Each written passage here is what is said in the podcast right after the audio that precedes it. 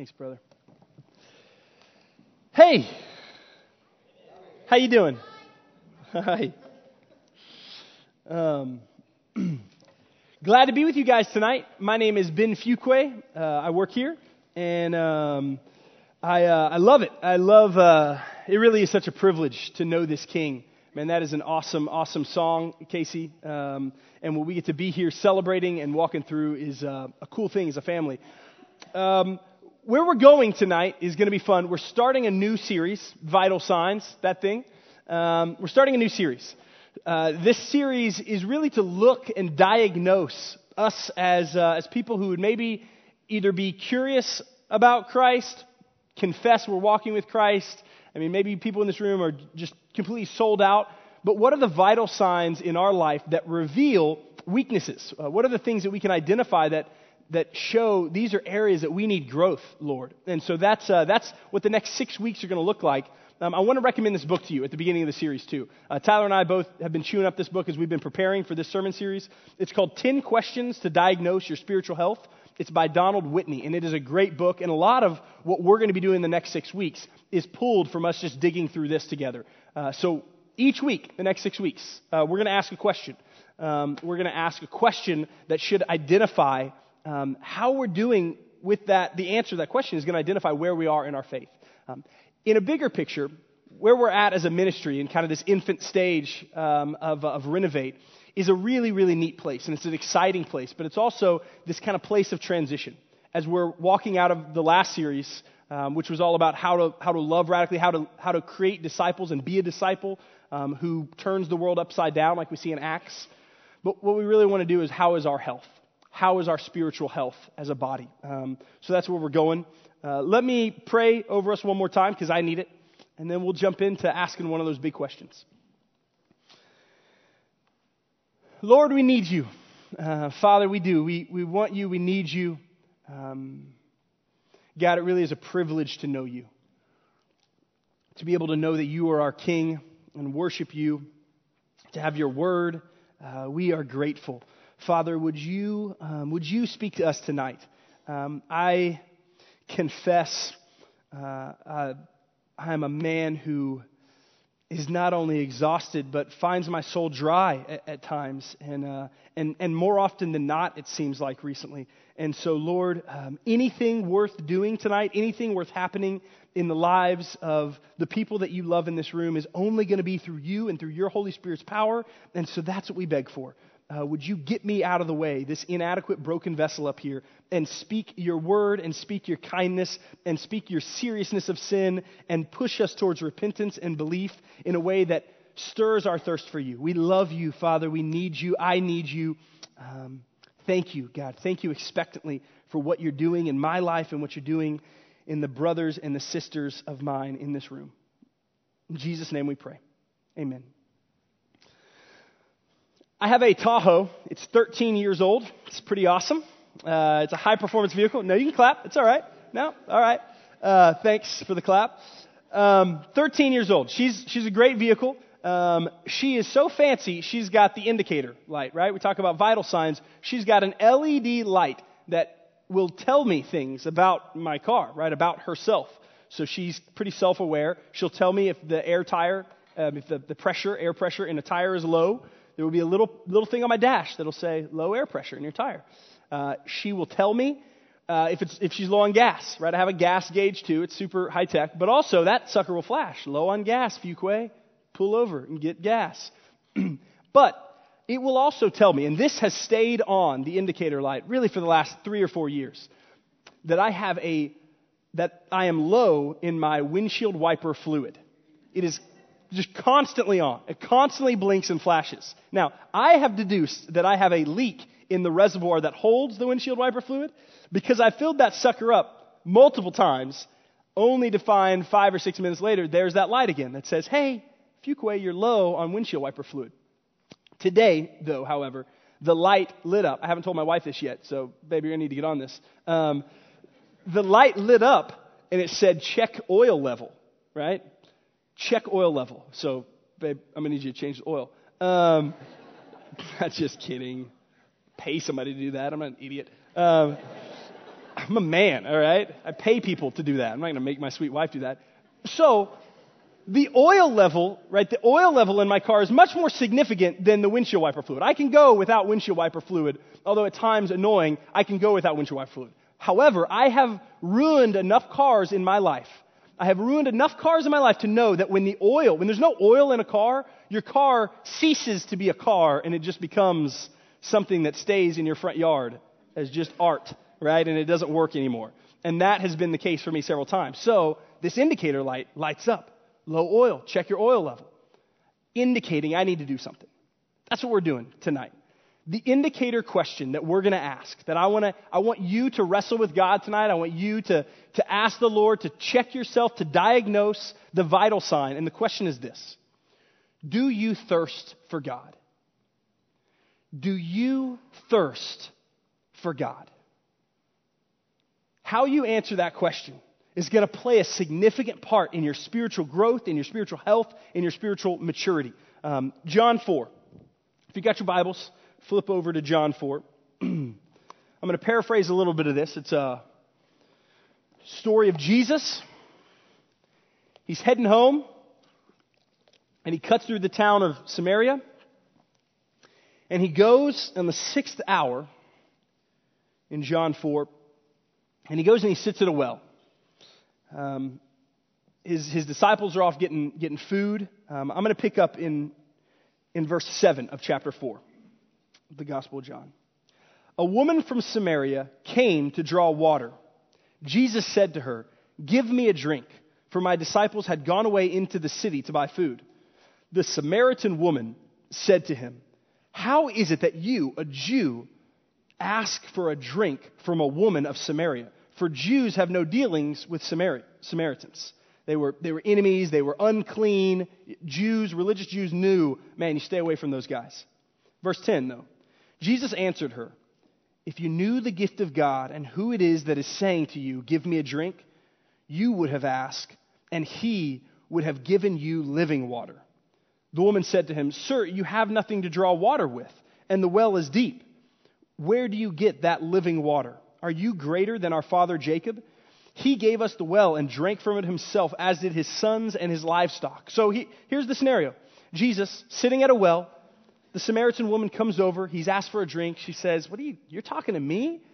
Right? She, he's interacting with a Samaritan, this unclean person, and she recognizes this is a Jew. Also, this is interesting, little, little footnote for you. She's going to the well in the sixth hour. Somebody taught me this. The significance of why it says in verse 6 that she was going to the well in the sixth hour, why that is inserted in the Gospel of John is because nobody went to the well in the sixth hour. People went to the well early in the morning. People didn't go to the well in the sixth hour. And so, because of that, we see this is a woman who was hiding. This is a woman who went to the well when she knew other people weren't going to be there.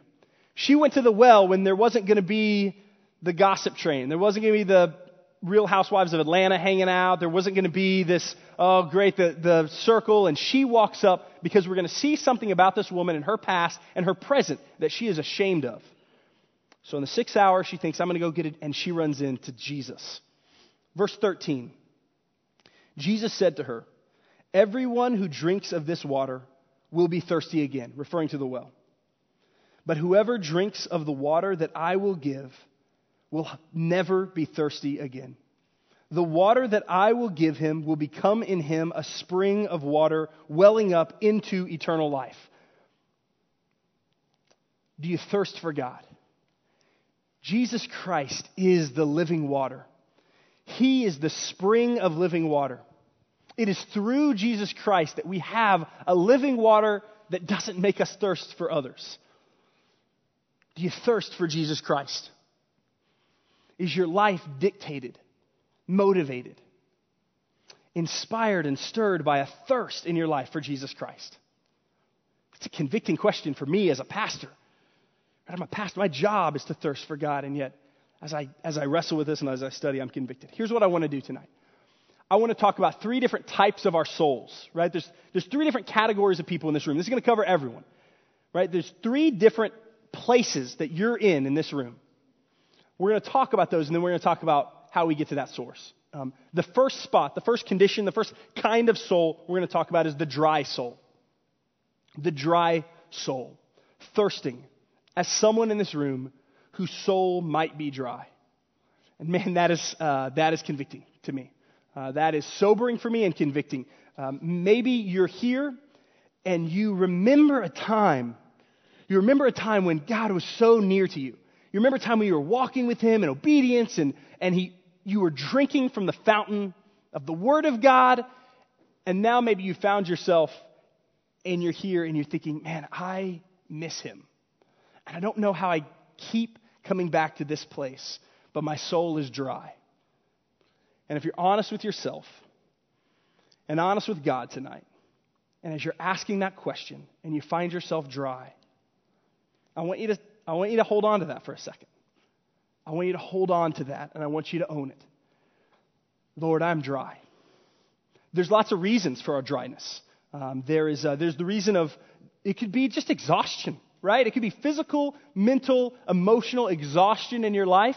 There's maybe not this disobedience happening, but you are exhausted and you have made no margin to drink in God's Word. You've made no margin to be with Him. So maybe you kind of come to the, the renovate and the Sunday morning, and maybe you have a podcast and you kind of count on those things to get you through the week and okay i'm just going to grab onto this and i really hope it's emotional and it'll fill me up because i don't really have margin haven't made the discipline and the margin to drink consistently so maybe you're just emotionally, physically drained.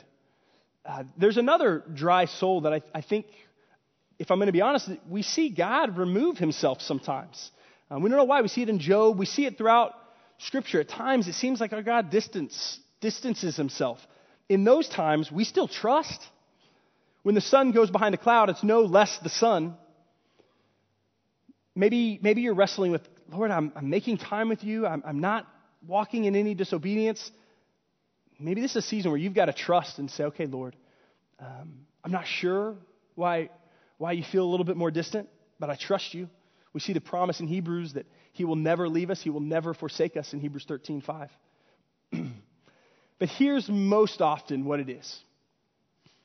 Most often it's because I'm drinking from the wrong wells. Most often from my life, the dryness comes from the fact that I am drinking from wells that do not actually quench my thirst.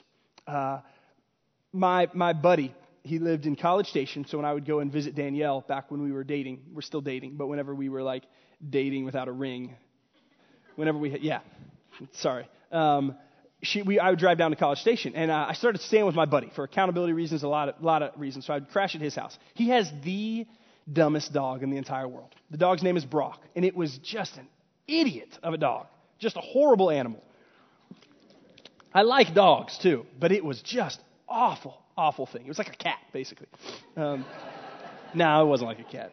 Cats are awful though. Yeah, it wasn't that bad. It wasn't like cat level awful. It was just in the dog spectrum near the bottom.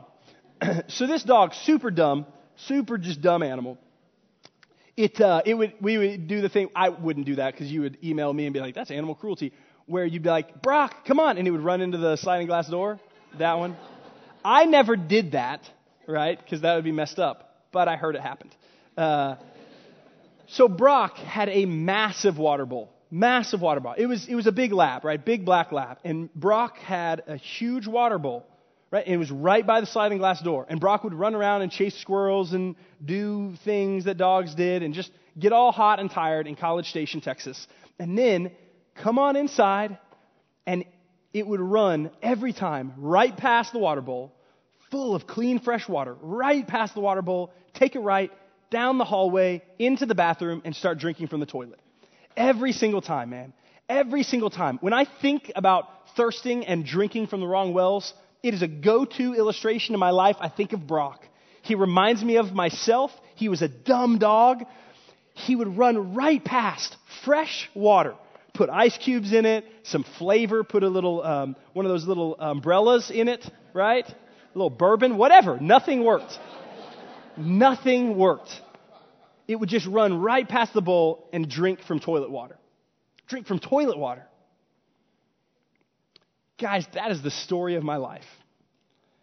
If you are in here and you're wrestling with dryness, and you, just right off the bat, you're like, I don't, I don't need it to be unpacked and explained. I know, Ben, yes, I am drinking from toilet water when I know that there is something better. I have tasted it, I have felt it, I have, and yet I keep drinking from toilet water. And it keeps leaving me thirsty and empty and dry and dry and dry. That is insane. It is insane that I do that. It's just insane that I continue to go back to these empty wells to fill me up, and I know they never will, and yet I keep going back to these things in my life. Um, there has to be, there has to be, in order for that change to there has to be repentance and belief. Sure, there's conviction, so right off the bat, great, but there's got to be repentance and belief. So if you're in this room and you're just feeling dry tonight, hang with me. We're going to circle back around and we're going to do business with God. And my hope is that the Holy Spirit, I don't have the power to make you not dry tonight. I wish I did, right? Um, but there's also a lot of freedom in knowing the fact that I have zero power to do that for you tonight. But we're going to circle back around and, and we're going to end this night with worship and with going to the source. So stay with me. One type, you're dry. Second type, a second type of, of soul in this room um, that should be thirsting is the satisfied soul. The satisfied soul in this room still should have a thirst. So maybe you're here and, uh, and you think, you know what, I'm not dry. I'm doing great and I'm walking with the Lord and I'm loving it. Praise God. Praise God if you are genuinely satisfied in Him. What does thirsting for God look like from the satisfied soul? It looks like still wanting more. Uh, in, uh, in at the Aardvark, we do a college outreach at the Aardvark on Sunday morning, and we're preaching through Philippians. This next week is Philippians 3. Let me show you what Paul does. We've been chewing on it all week. Look what Paul says. Philippians 3. Man, this is good. Uh, there's so much here. So, um, let me start in, in verse 7. This is the Apostle Paul, right? The stud Christian. If somebody has got to be satisfied in Christ, it's got to be Paul. He says this but whatever gain I had, I counted as loss for the sake of Christ. Indeed, I count everything as lost because the surpassing worth of knowing Christ Jesus my Lord. For his sake I have suffered the loss of all things and count them as rubbish in order that I may gain Christ. Look at verse 10. Again, it, it repeats it. That I may know him and the power of his resurrection. Here's what the Apostle Paul is saying the Apostle Paul is telling us in Philippians 3 all that I have, I still count as rubbish. Even the knowledge now, I want more. There is a unsatiable desire that Paul has, satisfied, fully satisfied in God, which just produces more and more of a desire in the Apostle Paul, more and more of a love and, and longing and call for the Apostle Paul to know him more. He says, everything else I count as skublash is the Greek word for rubbish, right? It's, it really shouldn't be translated as rubbish, right? It's, it's crap. It is crap and then maybe even a little worse.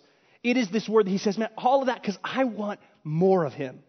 So even the satisfied soul should have an indicator light when you answer the question, do you thirst for God?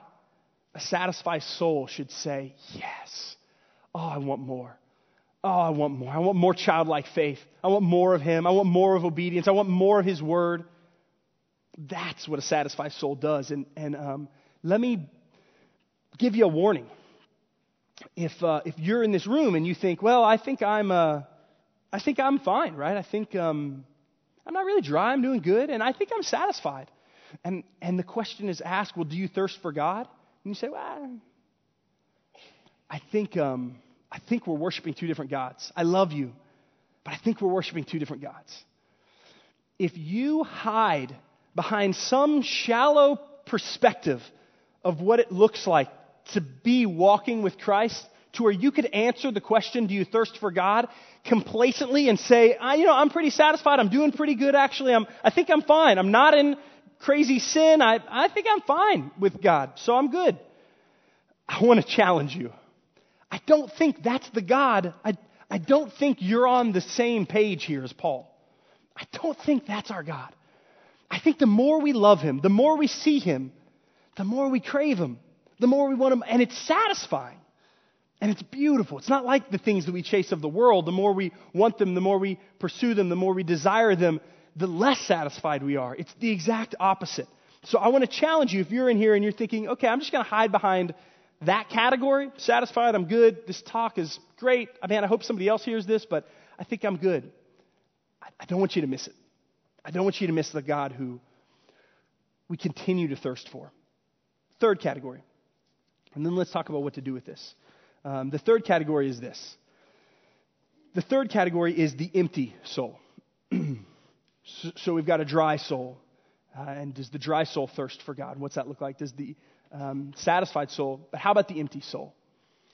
Uh, I believe there are people in this room who, man, you are you're searching, and and you're looking for that um, that that thing, right? And you know that you've been made for something maybe more than what you've settled for in your life so far, and you've been tracking through life, and you've been doing an okay job. Maybe at times you've been doing a horrible job, but um, you know that there's something missing. And maybe you came searching for it here. Maybe you got dragged here. Maybe you literally just came for the free food. And then you're like, salad, what? Um, no, just kidding. The salad was awesome, by the way. Whoever did that salad. I'm not throwing the salad under the bus. Um, I just ate the chicken, just straight chicken and ranch. Um, Augustine says this. He says, Thou hast made us for thyself. God has made us for him, and our hearts are restless until they find their rest in him always searching and never resting, this empty soul turns from one pursuit to another, unable to find anything that will fill the God shaped vacuum. Unable to find anything. That rhetoric of God shaped vacuum, that picture, um, I love how Augustine talks about it. I love throughout church history this idea of a God shaped vacuum. And if your soul is empty and you hear that and you say, oh man, that is me a black hole that no matter what you feed it, it has not been able to satisfy you. A black hole that um, you have chased after these things, but something that, man, you have not been able to find the shape that fits that, that completes um, that. It is someone who is yet to accept Jesus as who he says he is, someone who is yet to put their faith in Christ. They're drinking from the things of the world and it's and it's sandy, man, and it's empty wells, and you're just pulling up buckets of sand and you're drinking them, and it's unsatisfying. Um, here's what I want you to hear. Practically, here, here's one thing I want you to hear. I want you to know that you are welcome here. I want you to know if that is you, and you're here and you're checking this thing out, and maybe you got drug here, maybe, and you, as we're talking, I don't have the power to do this. The Holy Spirit is poking at you, or something that you can't identify as like, oh no, I think he's talking to me. I want you to know that you are welcome here in this place, at this church, in this community. But man, I want you to know that God. I want you to know that God that we worship and we love and we surrender our life to. Um, maybe you uh, grew up in church, right? Maybe you uh, had an emotional experience one time at a camp or something. Maybe you walked down an aisle, but maybe as you're standing, sitting here, you're thinking, wait, I don't have that. Maybe you are searching for a God who's not the God of the Bible, but maybe you're searching for a God who fits your lifestyle, who fits what you want, who's going to give you what you want to have. And it's leaving you empty, and it's leaving you with a mouthful of sand. Um, that's tough. Um, here's a here's a, a, a thing I, I want to point out. Um, the dry soul and the empty soul. Um, the only difference is the dry soul, uh, it, it knows what it's missing. Right? If, if, we're in here and we're, we're dry, it knows what it's missing because we have tasted. We have tasted the goodness of God. The empty soul doesn't. It, it's never experienced that grace of God. Here's the thing for the dry soul people in this room um, it's hard to tell us apart. It's hard to tell you apart. Um, we believe at this church, I believe in theology of once saved, always saved. So you're not going to lose your salvation. But, um, but when you look at your life, if you look at your life and you're perpetually dry, and you say, man, yeah, I'm not the empty soul, right? No, no, no, I'm not the empty soul. I'm just the dry soul. I'm just in a, it's a much safer category to be in. Much easier to be vulnerable about being dry. than maybe recognizing, I don't know if I ever really have known him. So if you're in here and you're saying, No, I'm just dry, and you're perpetually dry, I don't know where you're at. But I don't have the spiritual metal detector, but if you're hedging your bet on, well, wait, one time when I was a kid, I had this emotional experience and I, I think I'm fine, and you're not going to do business with God tonight, understanding, Lord, why have I been dry for so long? Am I missing something? Have I ever really put my faith in you? That's a heavy thing. And I don't want you to walk out of here safe and hiding behind, well, I just am always dry and there's just no fruit in my life and that's just, um, that's just how God made me, I guess. And that's just where I'm at, but, but I'm good. Um, that's a scary place to be. Here, um, here, here's my question Where are you tonight? Are you satisfied? Great. Do you want more? Are you empty? Are you dry? Uh, last week, Ryan McCarthy talked on Hosea. Uh, those of you who weren't here, awesome, awesome book, awesome sermon. Uh, Hosea is a picture of the gospel. It's a picture of the gospel that gives us this drink. Hosea, this prophet, he marries a prostitute, told by God. Remember this? And what does she do? She keeps leaving him. She keeps going to other lovers, returning to her old lifestyle. She keeps abandoning her, him, finds herself back on the slave block, stripped, being sold as a slave before the market. Remember that picture? That is us. That is us in here tonight, all of us. While we were yet sinners, Christ died for us. At some point in our lowest of lows, that is what I bring to the table as my sin.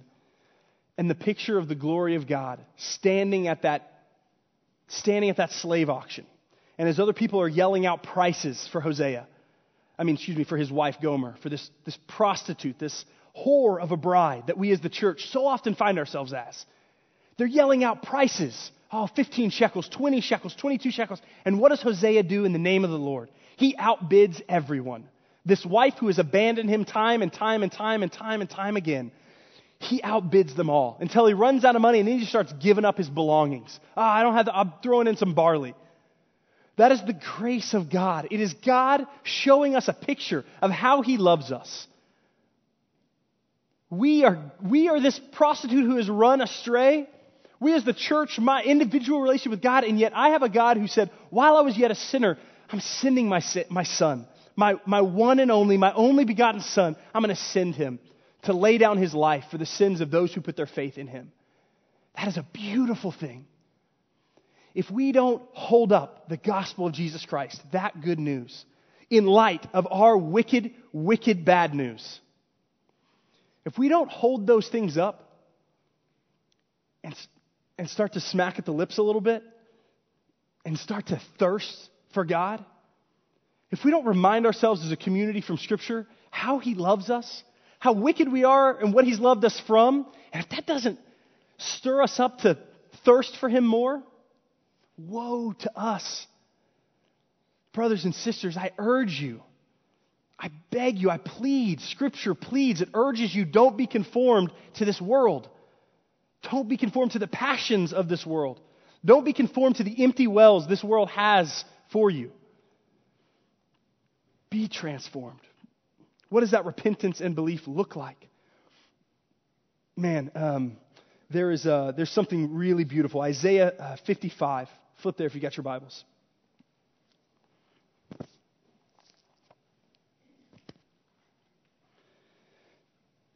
Isaiah 55. this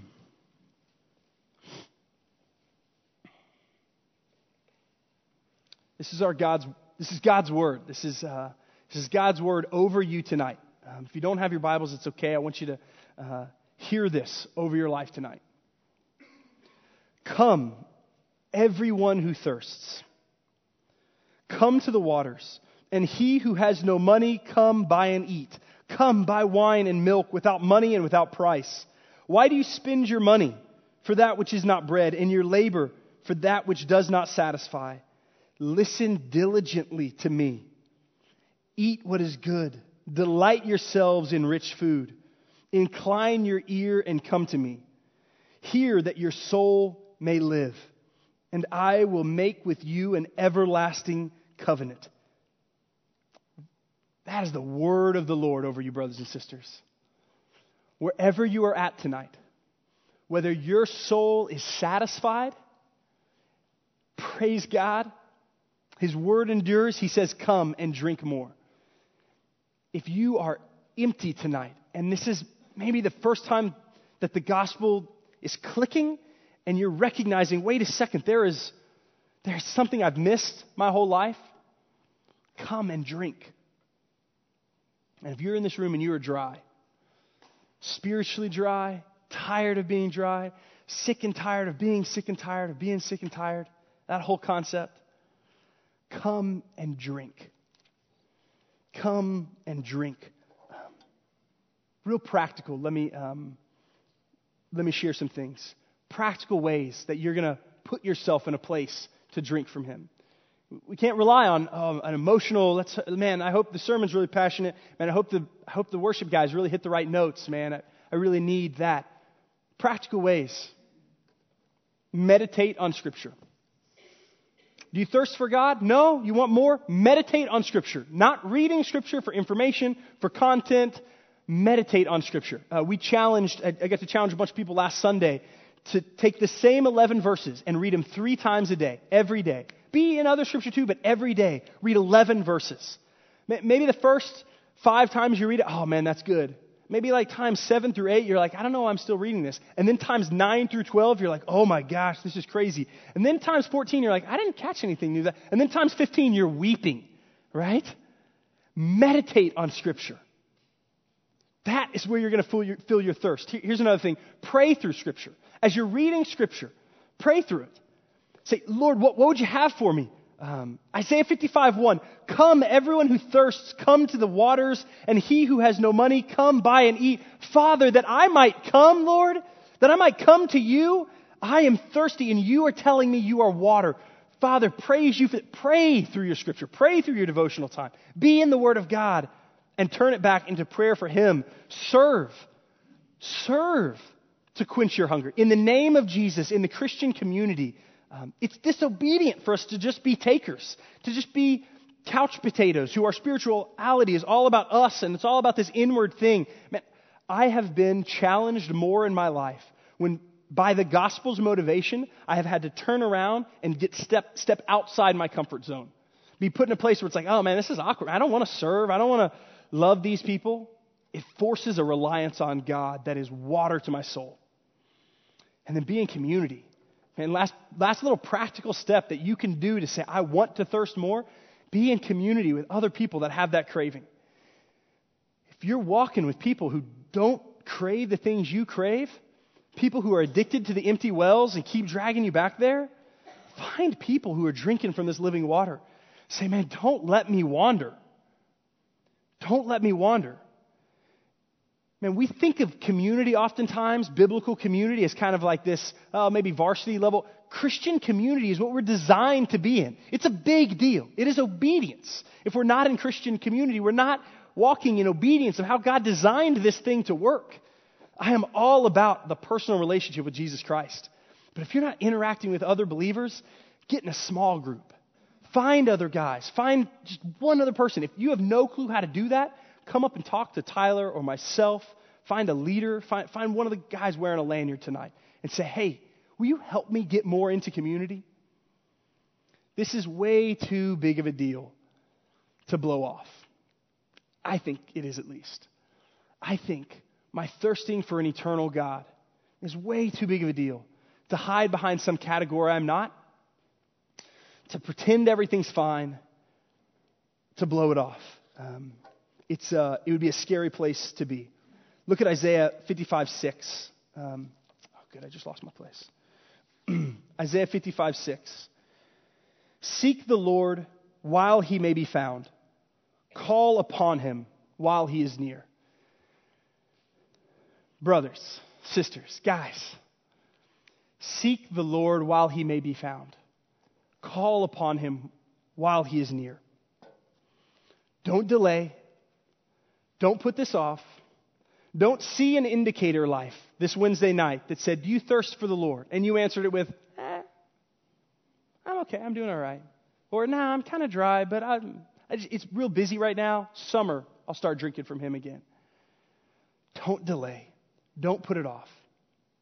Do you thirst for God? Go after him. Get in his word, get in his community, get in obedience, get in your prayer life. Go after him. Why? Because he's worth it. Because you've tasted the other things and they've left you wanting. Because we're designed for that. Let me pray over you. Father, we love you. Uh, we need you. Um, God, would you would you show up, God? Would you convict us? Would you stir our hearts uh, for this question of do we thirst?